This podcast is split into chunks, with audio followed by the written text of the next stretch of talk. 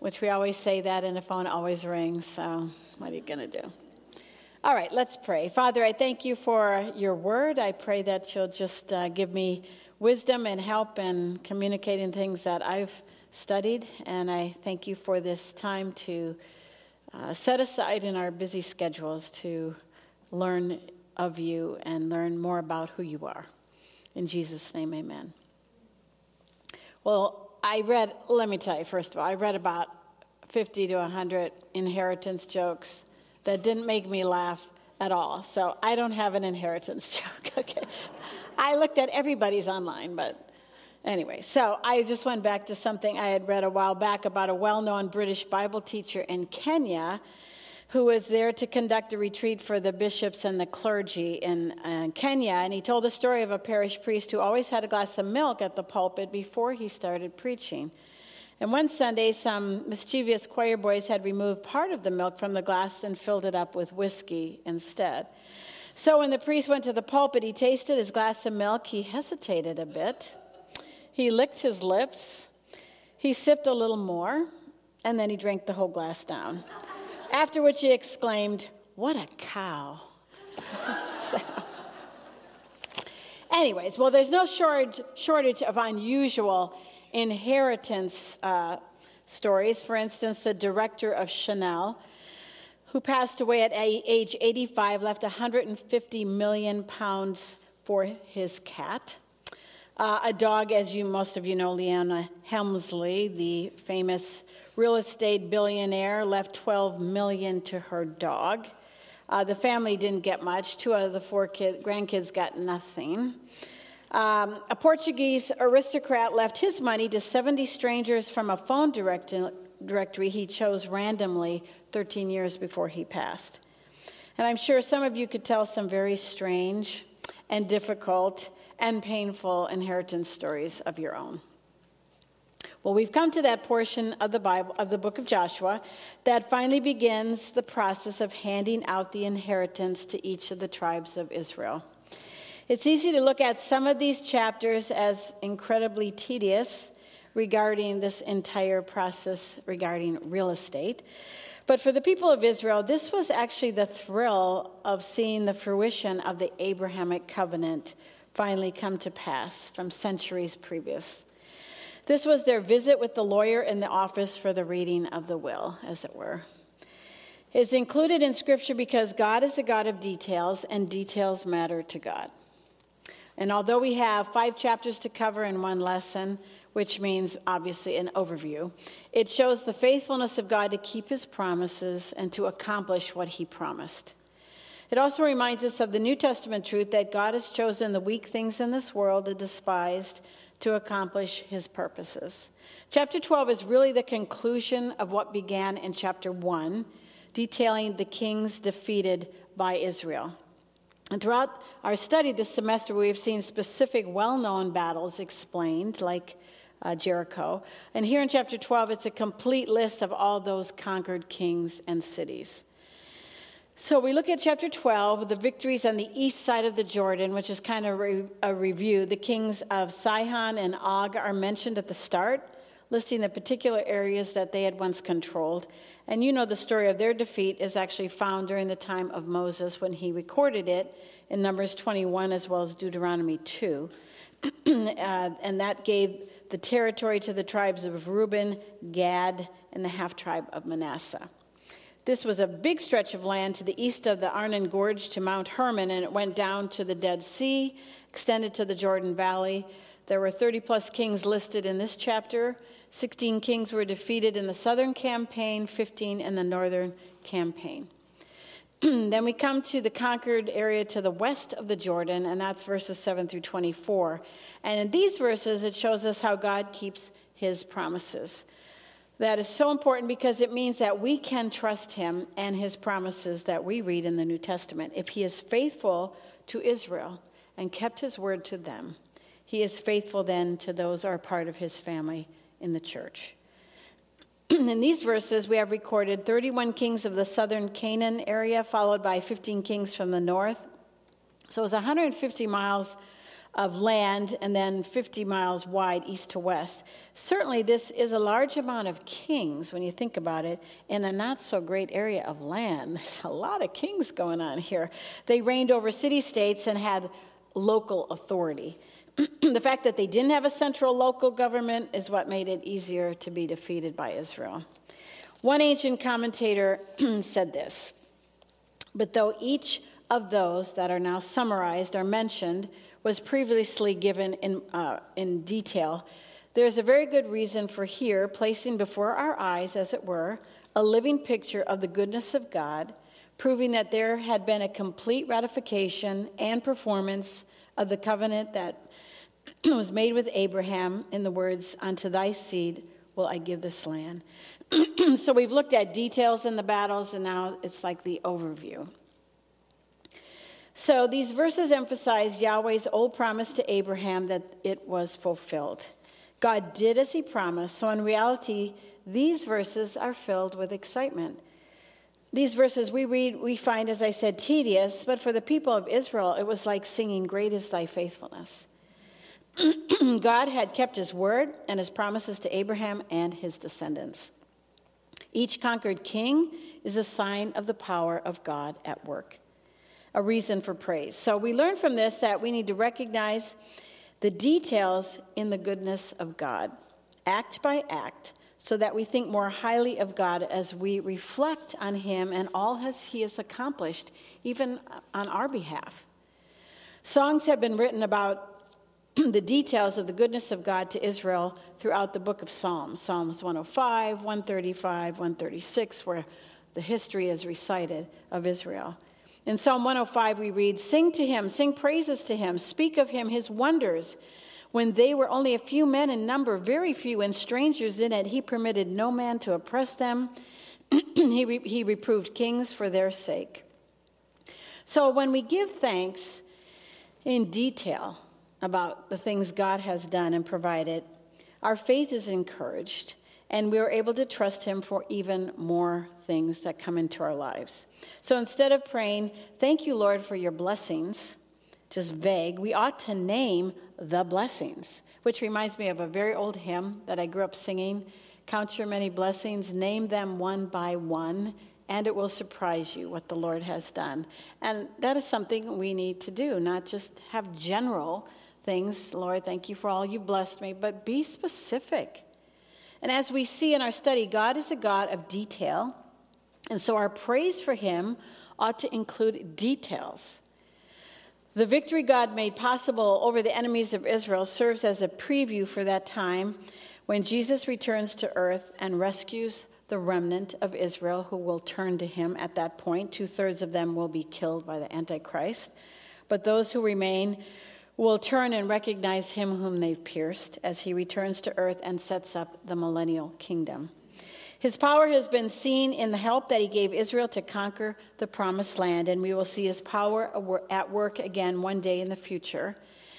when that great day happens that revelation 11:15 reminds us the kingdom of the world has become the kingdom of our lord and of his christ and he will reign forever and ever. I can't wait for that day. So now we begin the final chapters that focus on the actual possessing of the inheritance of the land. Uh, chapter 13. So this chapter begins with another major division of the book. So chapters 1 through 4 was Israel entering the land. Chapters 5 through 12 was them taking the land. And now 13 through 21 are about the possessing of the land. And again, I realize it's tedious to read all these details of cities and boundaries, but that's because we're so far removed and detached from what this would have been like, as I said, for the Israelites. This was the crowning moment in the young life of this nation. After bondage in Egypt, decades of wandering in the wilderness, years of fighting in Canaan, the day finally came for the tribes to settle down, go to your place of inheritance, build yourself a house, raise your family, worship the Lord, grow your crops, and get on with life. So, for each tribe, this would have been an exciting time as you wait to find out where you're headed. So, God commands the land to be divided in verses 1 through 7. Now, Joshua was old and advanced in years when the Lord said to him, You're old and advanced in years. uh, and very much of the land remains to be possessed. I will drive them out from before the sons of Israel, only a lot to Israel, it to Israel for an inheritance, as I have commanded you. Now, therefore, apportion this land for an inheritance to the nine tribes and the half tribe of Manasseh. So the Lord had miraculously helped Israel to have all those victories and the battles that we have been looking at. His power had helped them in the past, and now Joshua was to allot specific lands to the specific tribes and their particular inheritance. And then as they went to their land, they were to finish the work that had started to occupy their land. Their victories and their dominance were substantial in the land, but it was time for the tribes to inherit and finish the task God gave them to do. In verse 6, God says, I will drive them out from before the sons of Israel, just like he had been doing the last seven years. That promise should encourage them to continue to head farther north of Sidon to dominate the land. God's promise takes in the entire opportunity of doing his will and should not be limited to just human thinking. Um, God gives this promise as he has done in the face of Moses' death and now in the face of Joshua being an old man. And the promise is repeated again. Joshua is about to retire from being the general of the army. Now he's going to be an administrator. But God will continue to be sufficient to drive out the enemies of Israel from the land. The mortality of the servants of God never impedes the work of his everlast, of the everlasting God. We don't know the exact age of Joshua at this point. He was likely older than Caleb. We know Caleb was 85. We know Joshua lived to be 110, and all that was left to be done may have taken a whole nother decade. So the grant is given to the eastern tribes first in verses 8 through 13, the tribes of Reuben, Gad, and the half tribe of Manasseh as you know, I'd been eager to settle in the rich grazing land of the Transjordan, but agreed to fight with their kinsmen till they had conquered the land. We read that the sons of Israel did not dispossess the Geshurites or the Maacathites. And a failure to follow up from their initial conquest was a huge mistake. One could invade a territory, but there had to be time to then move into that land and finish the job. This wasn't an immediate crisis, but it would become a big problem in the future. There must be tenacity and endurance to keep plodding along and doing what God calls one to do. Sometimes it seems hard to be obedient when it comes to the small details, but it truly matters in the big picture. We see in verse 14 that the tribe of Levi received no specific territory in the land as the tribes did. Instead, they were given the 48 towns with pasture lands for their herds and their animals. that brings us to the land deeded to the individual tribes in verses 15 through 33. So Moses gave an inheritance to the tribe of the sons of Reuben according to their families. The southernmost inheritance of Reuben had lots of lakes, rivers, valleys, plains, and towns all mixed together. It's interesting that Og and Sihon continue to be mentioned throughout this section, as well as Balaam. Many of these victories against these uh, Canaanite kings had taken place even under Moses and should serve as a reminder to the people of God's faithfulness that they could trust him in the battles they had yet to face. God's covenant love for Israel would continue just as it did in the time of Moses. We see from this that faith remains steadfast and expectant by continually rehearsing God's faithfulness in the past. Specific mention of the Levites is again made in chapter 13. Their inheritance consisted of the offerings by fire to the Lord. Those strong in their faith are grateful for their inheritance, but faith but must be careful not to value God's gift more than God himself. And that brings us to the portion for Caleb in chapter 14. Having just given the allotment by Moses, now Joshua turns to the distribution of the land of Canaan to the remaining nine and a half tribes. We read in verse uh, 1 of 14 Now these are the territories which the sons of Israel inherited in the land of Canaan, which Eleazar the priest and Joshua the son of Nun, and the heads of the households of the tribes of the sons of Israel apportioned to them for an inheritance, by the lot of their inheritance, as the Lord commanded through Moses for the nine tribes and the half tribe. So the system for assigning who gets what in Canaan was to be done by the priest Eleazar and by Joshua, as well as a representative from each of the 12 tribes, or nine and a half. The amount of territory was proportionate to the number of people that were in each tribe. This has nothing to do with chance or luck.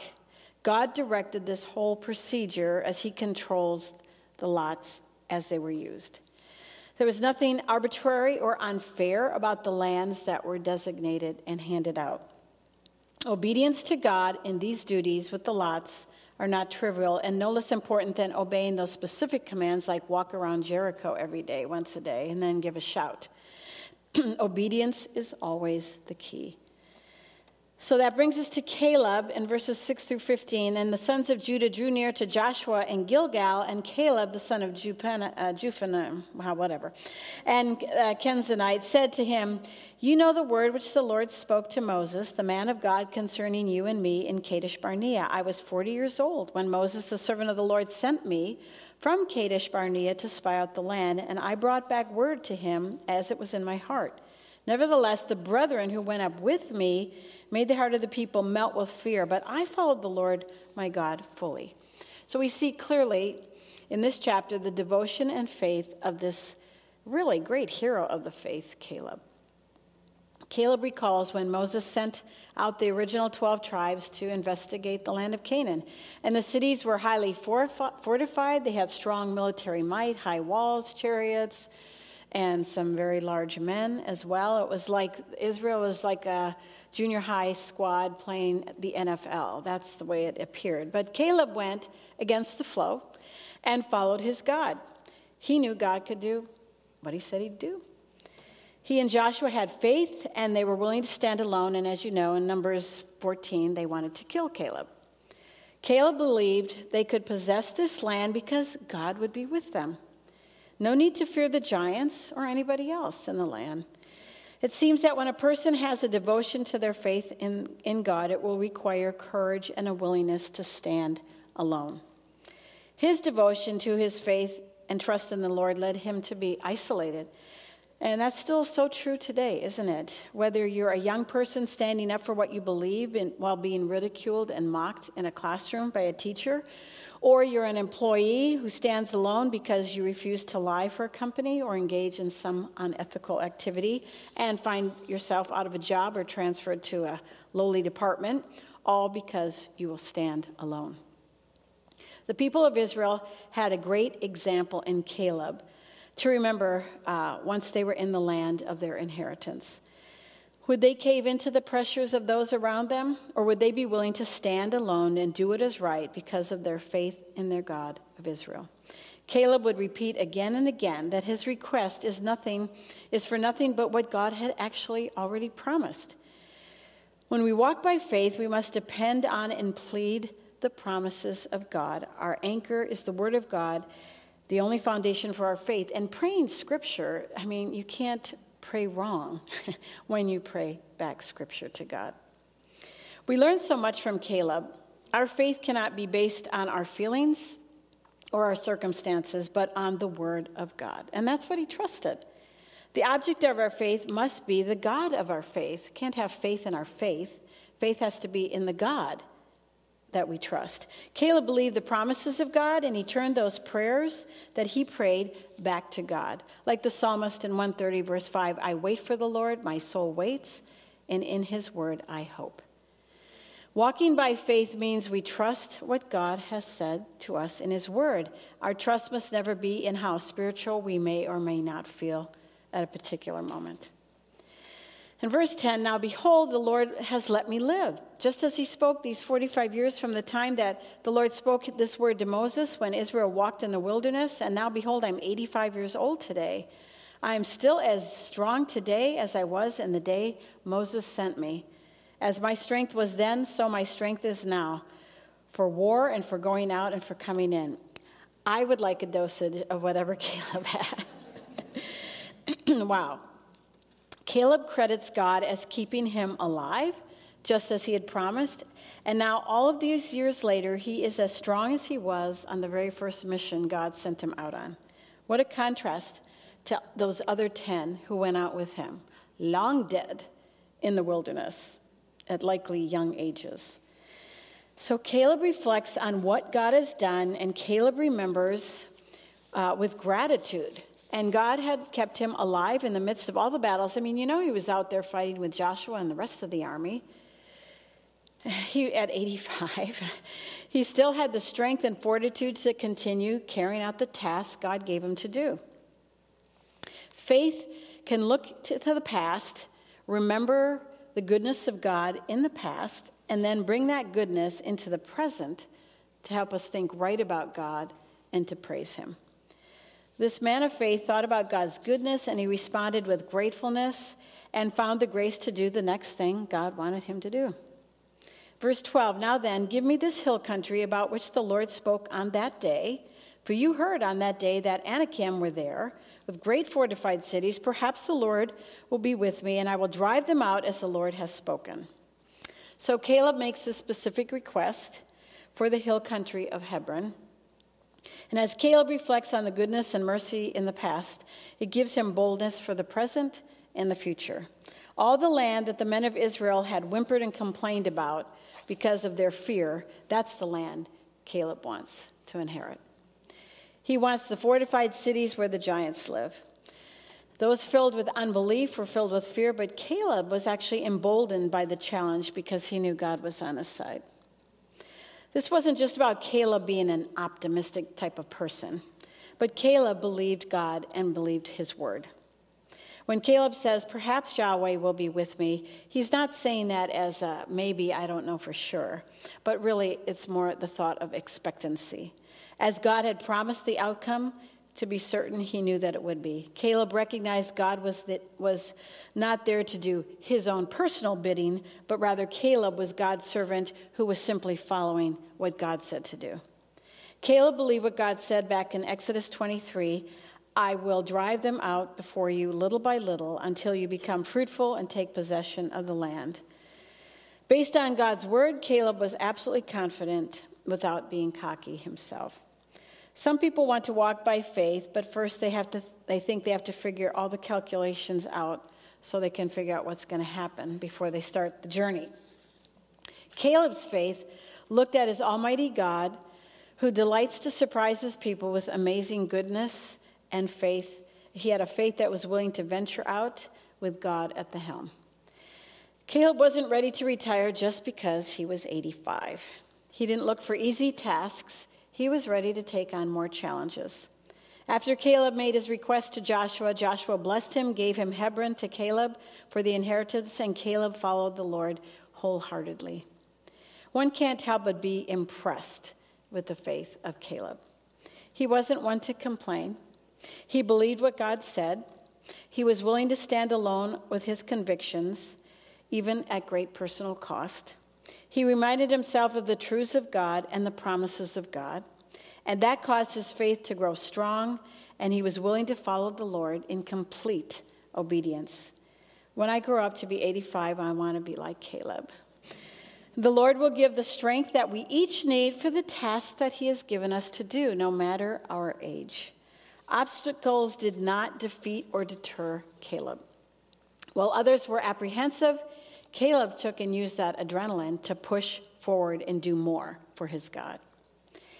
Well, that brings us to the inheritance in chapter 15, 1 through 63 of Judah. In the remaining chapters, we are given the long description of the divisions of the inheritance to the nine and a half tribes.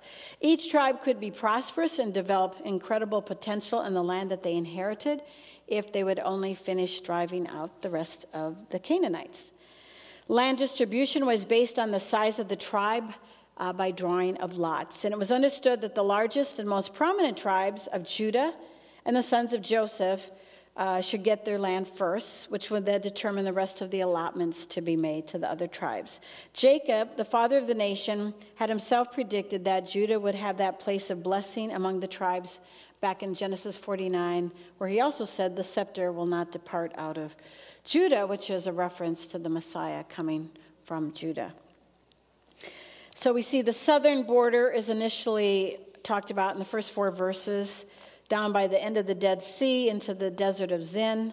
Then they were given the eastern and northern borders in 5 through 11 and the western border in verse 12. Verses 13 through 19, we have the town specifically of Caleb. Caleb, though, drove out the three sons of Anak, also attacked the people of Debir. He also offered his daughter as a prize to be the wife of the soldier who captured Kiriath Sefer. So his daughter then also asked her father Caleb for the blessing of being given springs of water. And he granted that to her. Again, Caleb is such an inspiration as one who is eager to carry out the task given to him, even when he's old. He was not intimidated by the pagan military, powerful uh, of armies of those in the land that he had now inherited. He didn't just talk about faith in his God, he acted in faith. And God gave, gave him success, just like the beginning of uh, this book. If you want success, you do faithfully and courageously what God's called you to do. What Caleb did was to each uh, was what each tribe was supposed to do when they took possession of their own inheritance. Of course, it was challenging to go and, and do combat again as just a small tribe, but God keeps his promises. This is the land promised to the covenant people of Abraham. All the details given in this chapter describes God's gift of the land how thrilling this would have been for each tribe awaiting the direction of the land and the direction they were to go. In verses 20 through 63, we read about the cities of Judah that were grouped into different regions the Negev, the western foothills, the hill country, and the desert. And the last verse is a sad verse, as the tribe of Israel failed to drive out the people in Jerusalem. Joshua had defeated the king of Jerusalem, we saw that last week, but the city remained in the hand of the Jebusites. It would finally be conquered so many years into the future by King David, long way down the road. The inheritance then of Ephraim is seen in chapter 16, 1 through 10. the land of the sons of Joseph was drawn as one lot, and then that territory was divided among Ephraim and Manasseh. Chapters 16 and 17 actually form a unit, but our lesson divided it in half. And although Joseph was one of the sons of Jacob, his sons Ephraim and Manasseh were the ones to receive the inheritance. This meant Joseph received double blessing. His son's Ephraim's inheritance is mentioned first because he received the priority in the blessing over his brother, as you remember the blessing given out back in Genesis 48 and 9. But what is tragic again in this chapter is the last verse that tells us Ephraim failed to drive out the Canaanites. This is going to present an ongoing crisis, uh, which will, one sees if you decide to read through the book of Judges as a follow up to our study. You'll see the ongoing challenges. You know, there had been victory over the Canaanites, and yet Israel was told to rid the land of all when they took possession. These people, they decided to use who they conquered for forced labor, but this was completely contrary to the command given by God, who said he was exercising divine judgment on the Canaanites. They were to be no more. Like Judah with Jerusalem, Ephraim had a big thorn in its side because the men did not drive out their enemies. And he, I think it's easy to look at this and wonder why did they do this? Why didn't they just keep going? But you know what? They're no than, different than us to rationalize away the clear commands of God because we do the exact same thing. Apparently, they thought, well, we mostly obeyed. Hey, we just spent seven years of our life in war, in combat. And we fought alongside Joshua faithfully. But in, incomplete obedience is not obedience. And we all fall into that same trap, doing some of the things God commands us in His Word, doing it partially. For instance, as parents, training up kids, we know we're supposed to train them to obey the first time we give them uh, a command because how we train them to obey is how they will obey God. And it's so easy to fall into that uh, trap of all of a sudden you're screaming the fifth time about the thing you've asked them to do, and you're not training them any longer to be first time in obedience. And as parents, we know that to be our task, but we don't do it. Or there's that issue of being submissive to your own husband, and that doesn't mean only when you agree with him. I'm talking about partial obedience here. I, I do it on occasion when it works for me. Uh, only sometimes in your day making time to pray or read the word. And on and on and on it goes. We are guilty of the same incomplete obedience. We may do some of what God has clearly commanded us to do, but fail to do it completely. In time, our sin and our own failures to obey all that God has told us to do will come back to bite us and bring great distress and sorrow in this life. So let's learn from these tribes what not to do.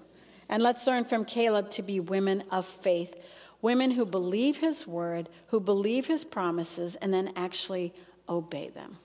Let's pray. Father, I thank you for your word. I thank you that you keep your promises, Lord. That is the best news for us here. So then, when we read, you'll never leave us and you'll never leave us abandoned, that you will always be with us, that you will provide for our every need, that you are the one who loves us unconditionally. Lord, there's so many promises that all things work together for good to those that love you, that nothing can separate us from your love. No tribulation, no distress, nothing.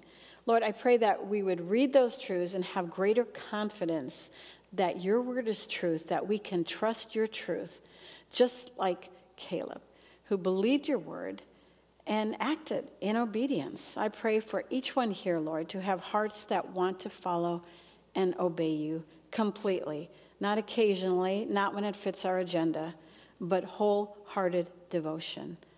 Lord, I pray for each of us to have hearts that walk in obedience. And if there's anyone here, Lord, who has not yet come to that place of surrender of their life to you, based on the fact that you died in our place on the cross to pay for the wrath that we deserved for our sin. Lord, I pray that you will open the eyes of anyone here who's to see their need to trust you as Lord and Savior from personal sin.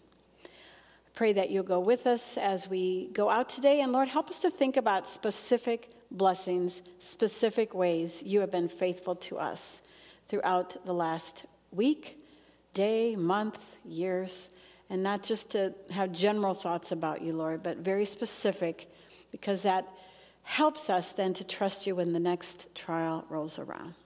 In Jesus' name, amen. Thank you.